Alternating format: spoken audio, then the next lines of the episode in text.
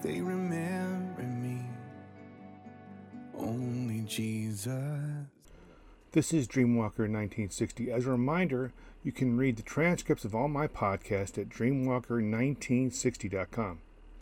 You can use most podcast platforms if you wish to listen. All you need to do is do a search for Dreamwalker 1960.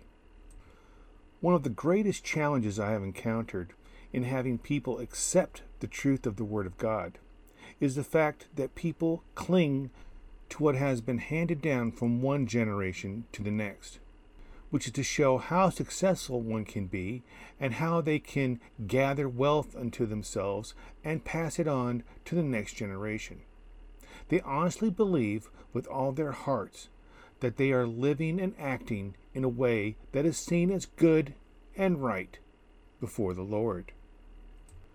In today's message and study, we'll examine what the Bible says about having wealth. To do this, we will start with the first letter of Timothy. 1 Timothy chapter 6 verses 17 through 19. Teach those who are rich in this world not to be proud and not to trust in their money, which is unreliable. Their trust should be in God, who richly gives us all we need for our enjoyment. Tell them to use their money to do good. They should be rich in good works and generous to those in need, always being ready to share with others. By doing this, they will be storing up their treasures as a good foundation for the future so that they may experience true life.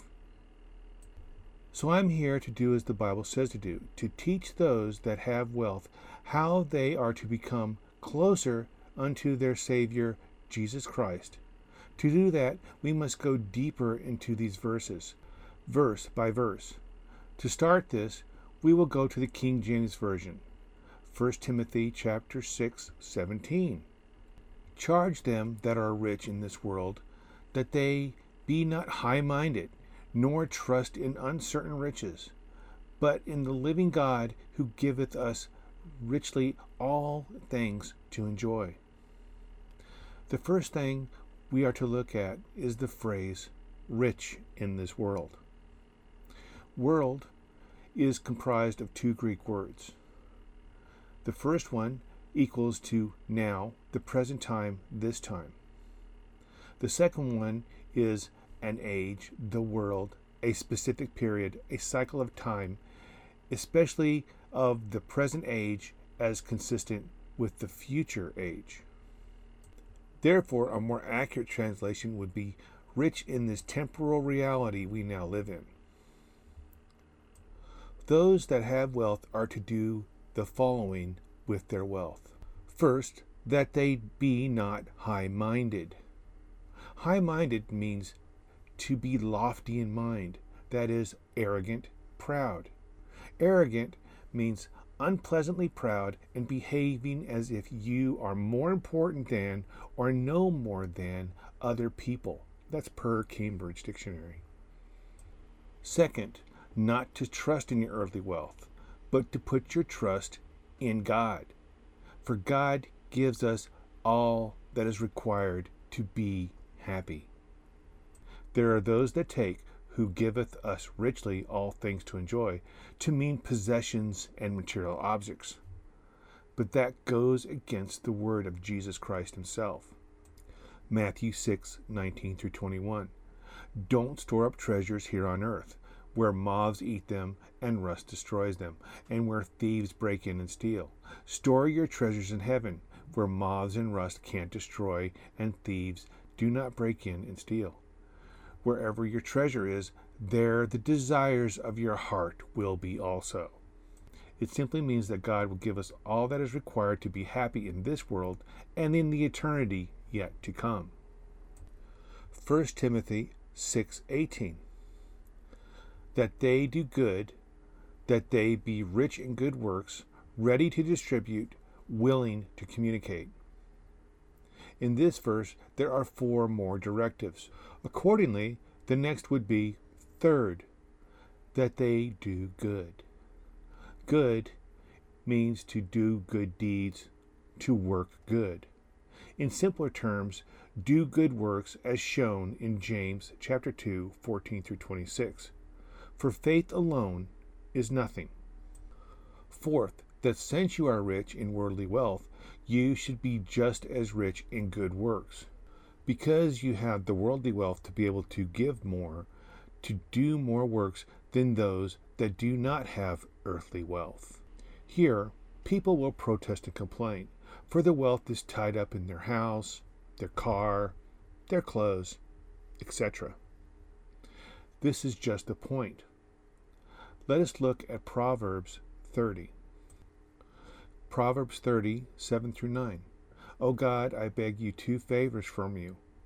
Let me have them before I die. First, help me never to tell a lie. Second, give me neither poverty nor riches. Give me just enough to satisfy my needs. For if I grow rich, I may deny you and say, Who is the Lord? And if I am too poor, I may steal and thus insult God's holy name. You are living in too big of a house. You are driving too expensive a car. And your clothes are more than is required by someone who professes to be a follower of Jesus Christ. For who truly cares about their looks in this world? Matthew 6 28 through 32. And why worry about your clothing? Look at the lilies of the field and how they grow. They don't work or make their clothing. Yet Solomon, in all his glory, was not dressed as beautifully as they are. And if God cares so wonderfully for wildflowers that are here today and thrown into the fire tomorrow, he will certainly care for you. Why do you have so little faith? So don't worry about these things, saying, What will I eat? What will I drink? What will I wear? These things dominate the thoughts of unbelievers. But your Heavenly Father already knows all your needs. So you equate yourselves to unbelievers by protesting what is being said here? What does that make you then? Revelations 3 15 through 17. I know your works, that you are neither hot nor cold. I could wish you were cold or hot. So then, because you are lukewarm and neither cold nor hot, I will vomit you out of my mouth. Because you say, I am rich, have become wealthy, and have need of nothing, and do not know that you are wretched, miserable, poor, blind, and naked. You have just openly declared, either verbally or with your thoughts, that you are the lukewarm. That is why following this teaching, if you have worldly wealth, is so important. So let us continue. Fifth, ready to distribute. Distribute is willingly sharing, ready to impart, generous. This means that you are to live modestly so that at a moment's notice you can access your worldly wealth and can be able to give to those in need at that very moment. So the fancy house must go. The fancy car must go. And go get your clothes at a thrift shop or Walmart. Sixth, ready to communicate means willing to share, sociable, ready to communicate, beneficent. Willing to share means willing to share the Word of God. The overall meaning is that you are easy to approach and talk to, the opposite of high minded. You are not haughty and think yourself greater than anyone else. Philippians chapter 2, verses 1 through 5. Is there any encouragement from belonging to Christ? Any comfort from His love? Any fellowship together in the Spirit? Are your hearts tender and compassionate? Then make me truly happy by agreeing wholeheartedly with each other, loving one another, and working together with one mind and purpose. Don't be selfish. Don't try to impress others. Be humble, thinking of others as better than yourselves. Don't look out only for your own interest, but take an interest in others too. You must have the same attitude that Christ Jesus had. Why do all this? That is what verse 19 addresses. 1 Timothy chapter 6 verse 19. Laying up in store for themselves a good foundation against the time to come, that they may lay hold on eternal life. We are not to keep our quote unquote treasures here on earth, but in the presence of God. If you have been cursed with earthly wealth, and you desire to be with God in His service for all eternity, use that wealth to help the needy, the poor, the hungry, those hit by natural disasters, or are refugees from evil acts performed by others in the world that think they are better than their fellow humans. Earlier in this chapter from 1 Timothy, Paul was talking about those that caused division within the body of Christ. One of the reasons given for them doing this was because they sought after becoming wealthy here on earth. This is what is said about that mentality. 1 Timothy chapter 6 verses 6 through 10. Yet true godliness with contentment is itself great wealth. After all, we brought nothing with us when we came into this world, and we can't take anything with us when we leave it. So if we have enough food and clothing, let us be content. But people who long to be rich fall into temptation and are trapped by many foolish and harmful desires that plunge them into ruin and destruction. For the love of money is the root of all kinds of evil, and some people, craving money, have wandered from the true faith and pierced themselves with many sorrows. For people craving to have earthly wealth have wandered from the true faith and brought upon themselves great sorrow. Verse 10 in the King James For the love of money is the root of all evil, which while some covet after, they have erred from the faith and pierced themselves through with many sorrows. Erred means to lead astray, seduce. Faith is persuasion, that is, credence, moral conviction of religious truth or of the truthfulness of God, faith, belief, trust, confidence, fidelity, faithfulness. Or, as Jesus Christ said in Matthew 6 24, no one can serve two masters, for you will hate one and love the other. You will be devoted to one and despise the other. You cannot serve God and be enslaved to money.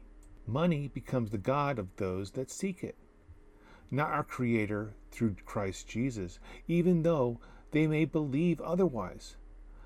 These are the facts of the Bible. But also remember this from the Bible as well Matthew 7 13 through 14. You can enter God's kingdom only through the narrow gate. The highway to hell is broad, and its gates is wide, for many who choose that way. But the gateway to life is very narrow, and the road is difficult, and only a few ever find it. Seeking and hoarding wealth puts people upon the highway and the wide gate. It is up to you how you wish to spend eternity. I have done as the Holy Spirit has directed me to do. It is now up to you that listened to do what you must do. God bless. Make it count, leave a mark, build a name for yourself. Dream your dreams, chase your heart above. Make a name the world remembers.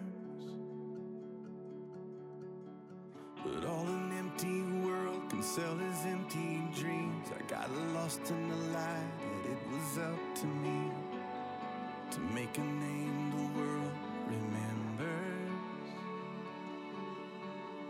But Jesus is the only name to remember.